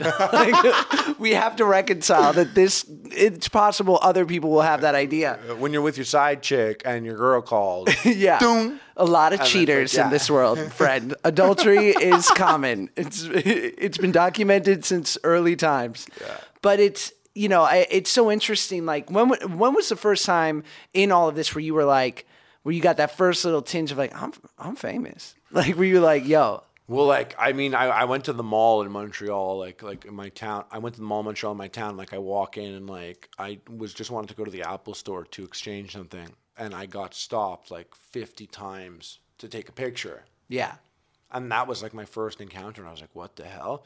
And we refer to this night as "quote unquote" best night ever. It was the year we realized that people really liked Epic Meal Time everywhere, and it's, it's we didn't add it the fact that we had millions of views, but like we went out in our hometown, like it was either that week or the next weekend, and when we got there, we were filming a video, so we had rented like a like a big car, and like we all got out of it, and. uh as soon as we got out of it, all the people drunk on the street started like freaking because a couple of us were wearing shirts. right And it was like college kids, and they all started like screaming and ran at us. And then before we knew it, we're in the middle of the street and the cars are honking, but we can't go anywhere because there's like literally like 200 university students circling us and like high fiving and taking pictures and hugging us and whatever. And like, you know, uh, even my girlfriend at the time, like I like I, I feel bad. Like I was with her and like she's there and like girls were like coming up to me and like grabbing me and she's like pushing them literally off, you know. Oh, and it was like it was just it happened so fast. that's and, what happens baby in demand and, and none of us bacon boys none of us are uh, get it. None of us are uh, like clubbing guys. Right And none of us have the wardrobe appropriate for a club. When Same we're here. there, the bouncer's like, "Yo, come into this club," right and we're like, "The hottest club in the city? What?" And like, Suppose we will, good sir. Thank you, go- Mr. Bouncer. we go in, and the, the owner like brings us a bottle and like Jeez. a table. It's all like all this stuff. Like literally, it was like when the night was done, we were all like, "What the fuck was that?" And I Yeah. was like, "Yo, people like bacon." I don't know what we're doing, but it's working. People like to eat in excess, I suppose. it was a trip. That was it. It was like a little trip. I think today, if someone were to go and do or want to make it happen today, right. like some YouTubers had, you know, almost one would say had reached their demise, you know, or reached a place where some would have said it about me, but then they found themselves again on Vine. Right. Vine r- resurrected quite a few people. Um, Instagram does that as well. Like it brings some people that used to pop on YouTube, maybe they don't now, but now on on Instagram they're coming back. They're appropriate for Instagram, or maybe not like uh, you know someone like DeStorm. Right. When I did YouTube when I first started, like he had like complaints about YouTube that mirror a lot of people's complaints today about YouTube. So I've been hearing for generations people complain about YouTube when it doesn't work out. Right. But then Vine happened, and he got like a big resurgence there, you know. And like when I did Vine, I would when I was I was living out here when Vine existed, and like I would go to the movies, and people would be like, "Oh, it's that guy from Vine," and they didn't see Epic Meal Time. So Sure. like I got a different extension of my personal brand through Vine. And it, and it, it was a lot. So in this day and age, in 2018, if you want to break into the scene, YouTube is very difficult, and it's because fundamentally YouTube is not built to share. Vine was successful and a lot of people popped on Vine because you guys were very clever at working with one another, tagging one another, re-looping, uh, re- re-looping each other's stuff Right. and things like that. And it was so bite sized. It was Right. so quick. But there's not even uh, like there is no retweet or reloop on YouTube. Right. If I like your content, I could comment on it, and that doesn't mean that people will see it or anything. YouTube harder to share. decides on YouTube. But in this day and age, I would say Facebook is if you want to start a career, if you're a stand-up comedian or you think you do good sketches or whatever, 100% go on Facebook and do it. Maybe go on Instagram too. Right. But- Find the medium that supports what those two, doing. those two platforms, 100%. I tell people like if you want to pop, I would say like you know go live on Instagram at the exact same time every day and have like a little 15 minute shtick that you do. Right. People love a schedule. They love when you're there and they can count on you to be there. You know, or go on Facebook and do it. I have a friend. He made like an extremely simple video, very simple, and it got like uh, 180 million views Jesus. and he got 500,000 likes on his page and it was at like this was the first video right. And it was just like crazy fortunate youtube cannot give you that type of blind luck Right. but facebook has the power and even if we're like facebook only counts for three seconds and even if the sound isn't on it counts as a view well let's just say then it was 18 million views all right let's divide it you know like Yeah, but you're still crushing it. 10% of it yeah And the genius of daily content, right, is, and I feel this way for a lot of the things that I see on all platforms, is that the content isn't necessarily good, but it's junk food, right? So it's like, well, it wasn't as great today as, but you know, there'll be something tomorrow. Like everyone wants to give it a chance because it's five or ten minutes of their day, and they're willing to take a risk the next day because they know it's going to be there. Whereas, like, if something feels ultra edited and curated and it doesn't land, you're like, you spent six months on this, and they're like, now we have to wait another six months for something that might be shit like this. No thanks. Yeah. You ever put up like a bad video or a bad vine, a bad picture or something? Of and people aren't course. feeling it, and you're like, damn. And then the next day you just clear it up by putting up something dope. Right. Imagine you're like Tom Cruise and you got to wait like a year for the next movie to come out and you hope that it's going to be a hit. You know what I mean? Like Oh. you put like a bad movie out or something or people don't like it, and you're like, damn. So much work. I have to sit in this like Mire. stew in this like dark cloud of people being unhappy with my last movie, and every article's like, "That's the end of him." oh yeah. So we're Well- so crazy like that. that brings me to my next question, which, you know, here you are living in both worlds. You know, you're here in LA for Food Network, so you do like the legit theatrical TV, film stuff, and then of course you do what originally got it good for you, which is YouTube. You know, I live in in both worlds as well, and if a kid came up to me now and said, "I really want to be an entertainer," what lane would you tell me to be in? I don't know what I would say because in in part there's part of me that feels like going the traditional theatrical route, which we were all raised on, is like the great achievement. I think it's sort of dying, but I'm not sure that YouTube has completely taken it over yet. You got to be like, you got to find that middle ground and be like, bro, go take a traditional concept and pitch it to Netflix. Right, Like, yeah. You know, like get a get a get a, an ear or eyes at Netflix. You know. Yeah. Well, that's why I say Facebook. Like I saw like also like uh you know this guy that I always watched on Facebook, Joe Santagato. He's a hilarious guy. He does commentary. He's literally just like a funny dude from New York, I think. And he sits down and he's like, Right. "Oh, look at these idiots on Craigslist," and it's funny. And I used to watch it on Facebook, and it would get like you know 100,000 views, 200,000 views, and it got like 800,000, like a million, 1.5 mil.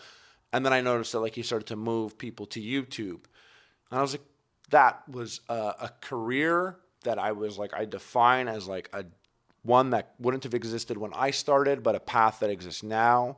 You know, it was like taking Facebook and then moving to YouTube, and Facebook is like so incredibly powerful. Like it's Right. like really, it is like it is still like at the top. So if someone's like, I want to make it or I want to do it, like I would be like Instagram or Facebook. Right. And I say that, and that's like relevant now. I don't know when you guys are listening to this, but Sooner than right later. Now we're in 2018 spring. That's ish. Might be summer, but it'll be soon. No, No. yeah, but that's oh yeah, but no, but then it might be if in summer, or uh, if this thing is dated at all, then like I don't know, maybe it's not relevant anymore. That's how crazy it is. Things change. Yeah, I- it could I- change. Facebook had stuff like uh, they had their videos monetized, Right. And it was like uh, you know it's got to be 90 seconds for it to have ads on. I called up this kid in UK. I gave him like money for every video. I was like, take these old epic meals. I'm like, cut out our faces, cut out this, put some cool music, put black bars on the top and bottom. Be like, yo, who made this? Put like laughing emojis. Right. And let's make it 90 seconds. We'll put it up on Facebook.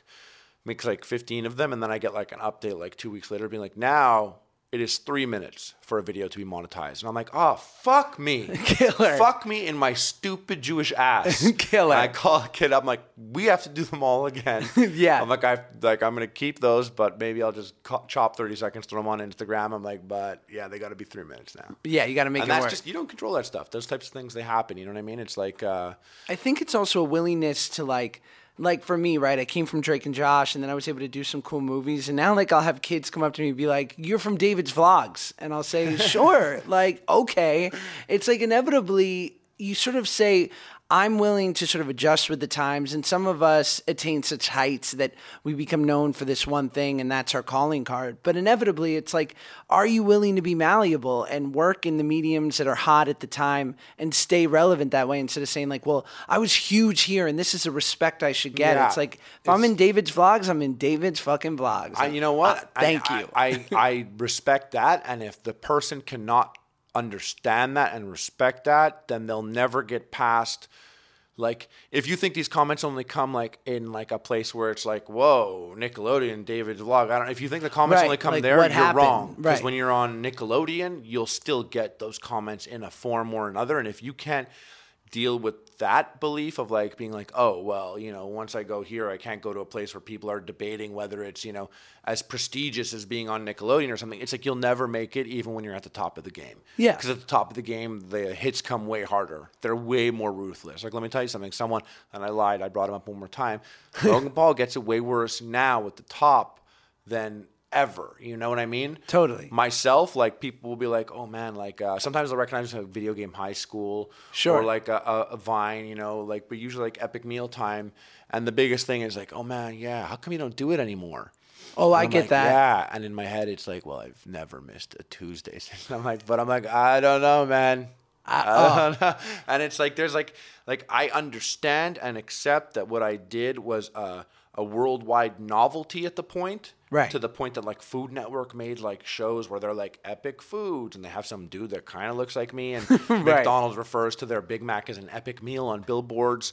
Like I know that there was a point where I felt like the spearhead of changing the food industry. Yeah, you were for, like, a influencing the lexicon for like a seventh seven month period, and now I know that it's like people will go every day on like my channel and they're like, "Oh, this dead channel. What are you gonna do? Whatever. What are you gonna do?" But it's strange because in some elements there are there are a lot of elements that are more profitable now even than they were then. Right. You know, and there was things that like I didn't pay attention to when it was so popular. You Right. get like this weird like, oh my god, like everything is everyone like it's like you want to close things off. You're it was very strange. It was like I, I, I felt like I missed two years of my life. I'll tell you about uh, an experience I had the other day, and I had to realize that I was projecting my own shit on this guy and self-correct myself because inevitably, look, like people. People are great in so many ways, and a lot of people suck, and you get the full gamut of it when you have people who watch you, and some people come at you with like the most love and so much respect, and it's such a joy. And some people will come at you sideways just because they don't know any better and I was at the gym, sitting in the steam room by myself in the schwitz, just relaxing, having a moment. And I see this guy walk in and he clocks me, and I'm like, okay, whatever. And he sits near me, and I could tell that he wanted to start a conversation. I'm just like, ah, and I'm just minding my own business. And he looks at me, and goes, "What's up, bro? Don't act anymore, huh?" Stopped acting, huh? That's like yeah. Ah, and I was like, and I just look at him and I go, what? And he's like, don't act anymore, huh? And, and I just was like, no, I still act. And then he immediately sort of shrunk and didn't say anything else. And I could tell that he felt bad. And, and we're sitting there, and I'm like, Josh, in my head, I'm like, clean it up, Josh, clean it up. Because the reality is, if I was in Ready Player fucking One or something like that was very relevant and dope, I would have laughed it off and looked at him and said, actually, I'm in the new Spielberg movie. And it would have been nothing. But the truth is, like, yeah, if you were in Ready Player One, maybe he still would have said the exact same thing. Like, even if you're in something like extremely super relevant, doesn't mean he's seen it. Right. You know, the the biggest mistake I've made is assuming that like someone else on YouTube will be like, oh, like, what do you do? And this was like back in the day, like, you know, like 2014. So I'm like, what do you do? I'm like, come on, is this a joke? Right. And I was like, why would like I think back, I'm like, why would my stupid ass say that? Right. Like, did I did I think everyone watched every channel on YouTube, or like was like, what's the top fifty YouTube channels? I'll go watch all of them. Like, did I think that? What was I thinking? And I have said that before, and I look back at that, I'm like, oh, that was really foolish of me to think that someone would know, even if they were in the space. And it's because you know what? To be fair, I have come across phonies Totally. I'd be like, oh, they'd be like, what do you do? I'd be like, oh, it's just a cooking show. And then I'd be like, oh, I never, what, what kind of shows? I'd be like, it's called Epic Meal Time. They'd be like, never heard about it. And then like, you know, the waiter will come by and be like, I get drinks, and they'll be like, this guy wants Jack Daniels. And I'm like, well, that's weird. Why would you say that? I thought you don't know what the show is. Totally. So like, I, I, I've been around phonies, and then you get this weird diamond skin like protector, and then when someone makes a comment, you're like, like you trying to start shit right now, bro? But like you Totally. forget that like you know it's a million different people lives or whatever or in this case you know what i mean like i've, I've been exactly what, with what you just said and I had to. I apologized to the guy, and I was like, "Hey, man, listen, I didn't mean to be, you know." I yo you did that right I there? did. oh that's big I just was like, you know, I, and I didn't like indulge it too much. I just said I was sort of taken aback by your question. Sorry, man, I didn't mean to come at you like that. And he immediately was like, "Oh, I'm so sorry. I didn't mean to come off rude." Because I'm sure that was his in, and for many people, because you know, you have to assume that for most, it's like a very specific entertainment device, and it's major TV shows in their house is their main sort of. Uh, system for watching anything and then maybe they go to the movies and then maybe they see independent movies and then maybe they see your your social media stuff but to him he just knew me from Drake and Josh and thought like well you haven't done that for 10 years yeah and, and it's not his fault people say to me they're like oh, you don't do epic meal time anymore and i'm like no i do and they're like what and i get it i'm like i mean i've watched wrestling wwe i've like watched it my whole life you know what i mean like and then i stopped for like 12 years and then you go back and you're like wow they're still doing it yeah there's Triple H People, yeah, people do that with me. Yeah. you know? they're like, "Whoa, you're still here." Right. You know, and like for them, it's like it's like they don't think about how much time passed or anything, and you've been there every week, or you know, you've still been present or putting yourself out there, but they're just not catching it because it just doesn't. You know, there's so many things to do with your time, right and like it's all of our lives, and you forget perspective sometimes. That like, oh, maybe, maybe this person doesn't watch YouTube.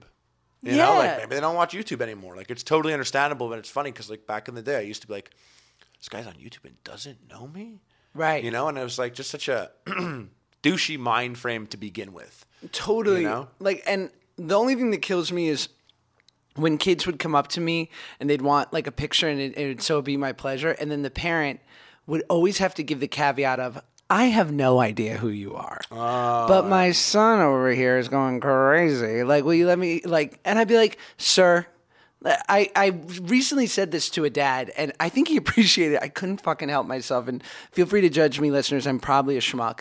But I just looked at the guy and I was like, Can I give you some advice? He's like, Okay. And I was like, You don't have to let me know that you have no idea, like that I'm not shit to you. Yeah. you know, That- just let your daughter be stoked. And he's like, Oh, okay. And I was like, Great, let's take the picture. You Like, ever see like you ever see like uh, someone might come up to you in this lab and be like someone will take a picture like oh my god no way I love your shit. And you'll be like yeah it smells so good let's take a picture. And take the picture and then someone else comes up because they see it and now you're like a Pokemon to collect. They just don't know which Right. Pokemon it is or power level. Yeah. and they'll come by and they'll be like Charizard. oh my god can I, yeah can I get a picture? And you're like uh, yeah of course. And they're like yeah what, what do you do Right. and then you're there and you're like, why are we taking this picture? But that's just something we wouldn't do. But this is like for them, like it's cool. And the asshole thing that I do is I, will say like, oh, I'm a I'm a, a hockey player. I'm a Amazing. professional hockey player. So make sure you just say the New Jersey Devils number 72 when you post Right. this up. You go for a team from the States, huh? Yeah, You don't- random. It could not be wherever. the Canadiens. Well, because huh? if I'm if I'm in Canada, Oh, right, I can't know. reference a Canadian just Smart. in case. you Tampa know? Bay Lightning. Yeah, they're like that's my dad. You know? yeah, so, I'm like- on the Nashville Predators. that's probably the dick thing that I do there. And like, uh, like, I've met dudes who will come up to me that are big bearded dudes, and they'll like walk right up to my face and be like, "Think you could eat more than me?" and that I like, I have like the best deflectors for that because that's like I could deflect like a like a sauce boss type character. I'll turn up like I would never eat more than you, and I'll hug them. You know, Yeah. and they'll be like, "Oh, what the fuck?" Yeah, and they'll be this like, "Oh, coming wait, from?" this guy's been acting this thing this whole time." You know what I mean? Uh, and I was just filming a Universal City Walk, and it was so cool for me because I'm like, whoa, like I'm Canadian, so like I like I'm like Universal City Walk's the coolest thing, entertainment capital, the entertainment capital. You know, I fucking love this place. And now there's a camera there, and they had like my picture up. It was so cool. I'm like, whoa, I'm like famous again for today. Right. Like, I, they, they have this camera set up, and I'm there, and I'm just like, all I'm saying is today on Famous Food Truck, and it's just the opening thing. Right. And I'm there, and they're like, "Actually, I'm like today on Famous Food Truck," and then this like grown woman goes, "Wow, so good! You're so talented! Like, wow, look at you!" And like, I kind of like like a troll. Yeah, yeah. So like a troll in real life, I is even better. And I was like, turn around, like, well, mom, why don't you come over here and you'll see what we're serving up in the second half of the day. Come on, bring the kids too. And I just went off, and she like kind of just walked away. But the cameraman came up to me. He's like, "That's so weird that you're here." And that woman felt like she had to like kind of like burst your bubble in a strange way of being on the show there. And I was like, I didn't see it like that. Right. And he did. I thought she was just like kind of like you know wanted to rise out of me. Right. Wanted to like not like burst my bubble, but that's how he took it. But I took it like if someone like you've taken a million pictures with people Right. that dad is looking at you and he's like, My daughter knows this guy. This guy's important. Like, I can go up to him and tell him picture.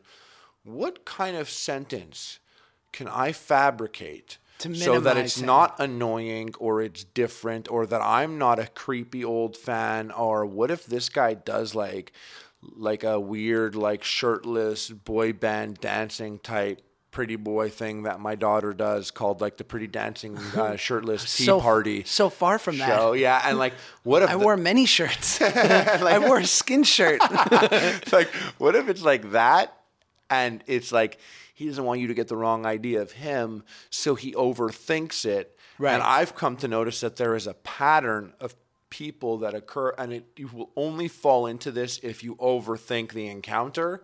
And I think that's an overthought encounter. You're Where right. he comes in and it's just like, you know, you're like, you know, piece of advice. You just like, you know, you wouldn't go up to someone and be like, hey, uh, don't like your stuff, but uh, this guy does, you know, and it's true. Right. People forget that it's just a people to people encounter. You don't need to worry about it. You know, you don't need to think too hard. But like my my common encounter that will occur right.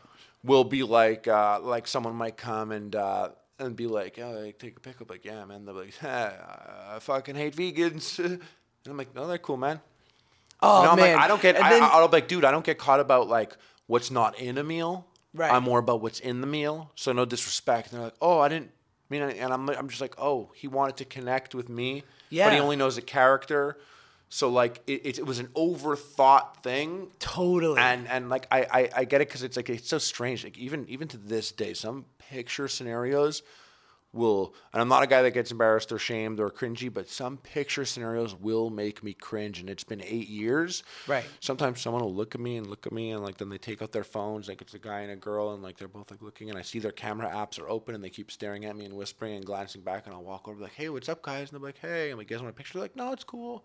Oh. I'm like, oh, your, your pictures are open. They're like, oh, what? How'd that happen? Yeah, crazy. and like, it's like I wanted to just do it, and then it's funny because it's like now I'm there and I got rejected and taking a picture with them. right now you're like, the weird douche. I'm like, "Hey, you like- want a picture with the bacon boy? Yeah. sauce, sauce, sauce. Like, famous Harley over here is willing to bless you with a photo of his face.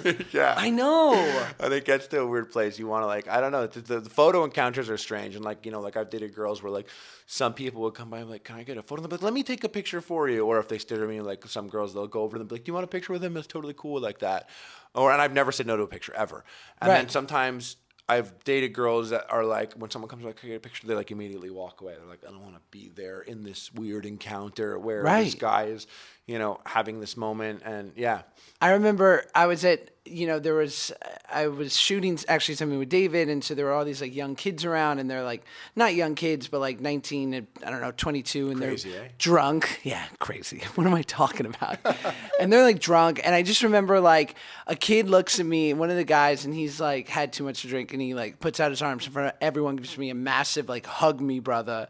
And that's like my catchphrase from Drake and Josh. And I just look at him as I would look at most people who do that to me and I go oh dope like like i don't know what you want from me in that moment like because i can't play out this fantasy for you although thank you for acknowledging that you like me and i was just like i was like cool dude and he looks at me and goes oh you're too fucking good for that i'm like That's Whoa. mean now. This now is- it's like you can't hug a stranger, and if a stranger doesn't want to hug you, and you say, like you insult them. It's like we we we totally just tore down all barriers of human beings Right. and social interactions. Yeah. based on like literally a fantasy expectation. Well, and that's totally because I see people sometimes when they're like, if if they approach me and I see them cooking something up, and I want to be like, and because I know in the head they're like, wait till he catches it, like he's never gonna expect this one. Yeah. and Like, and yeah. like they give me the hug me, but I'm like, it's just only the most recognizable catchphrase from the show. It's like you know, I I mean, it's like you know, uh, going up to.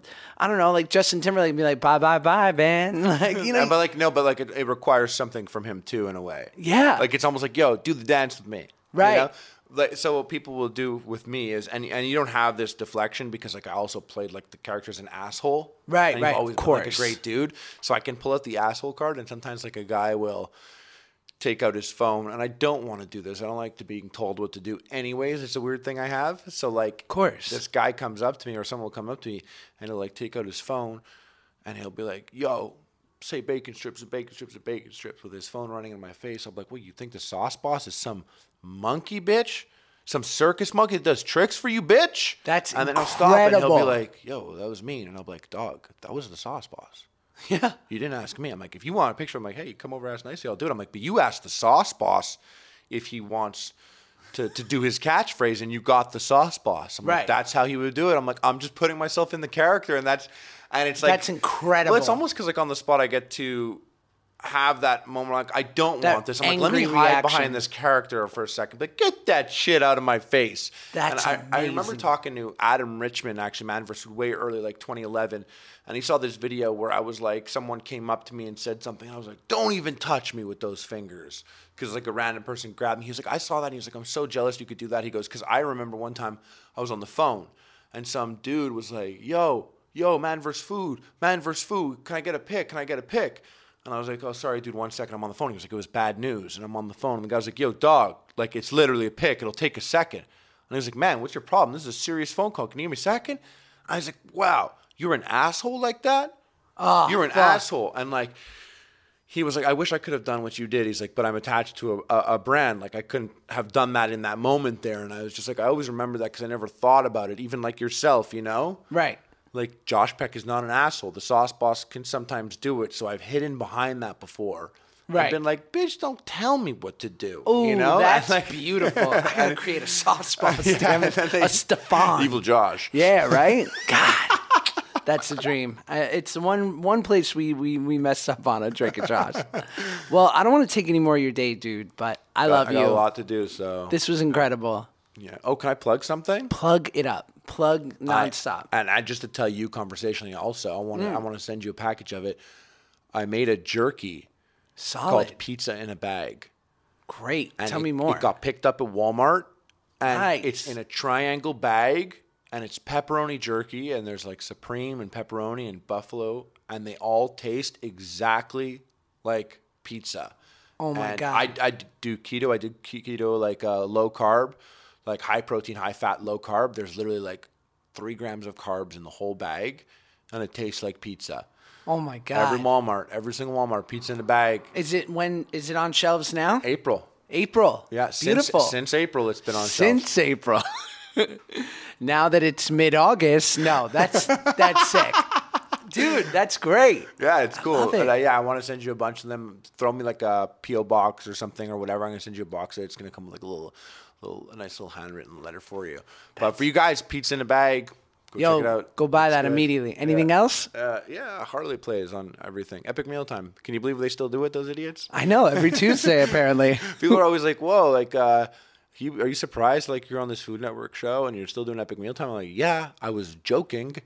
I was joking when I did that first episode." yeah, exactly. And it was good seeing you, by the way. I haven't seen you since iHeartRadio, I think, in Vegas. You Yeah, know, a I- few years ago. It's so crazy because like I'll still follow you on everything and I see everything you're doing. So it's like so strange when like I see you and there's like a weird like hasn't skipped a beat moment, but Right. it was really awesome. Hopefully you guys could hear this genuine high five. That's right, listeners. Thank you, dude. That's it. That happened. You've listened. It's over. Finished. Harley. What a guy, right? A mensch. A good dude. Smart, funny, talented. but just a good guy. We've got we've got a similar ethos. We have we got a similar way of looking at the world, which is what I've always loved about him. Check out his pizza in a bag. It's so good. Supersnacktime.com. He actually sent me a bunch of them after this interview and I ate all of it and I don't I don't regret it for a minute. Nope. Still don't. Thank you guys for listening. It's always a pleasure to bring you this pod. I have so much fun doing it and I hope you enjoyed it. And may, maybe you didn't. Maybe you didn't listen to it at all. Maybe you just tune in for the outro because that's your thing. You love a good outro. And if that's the case, uh, yeah, it's weird. That's weird. But you are well within your right to do it. And for that, I support it. I will see you guys next week with more people that I am interested and fascinated by. This is Curious. Bye.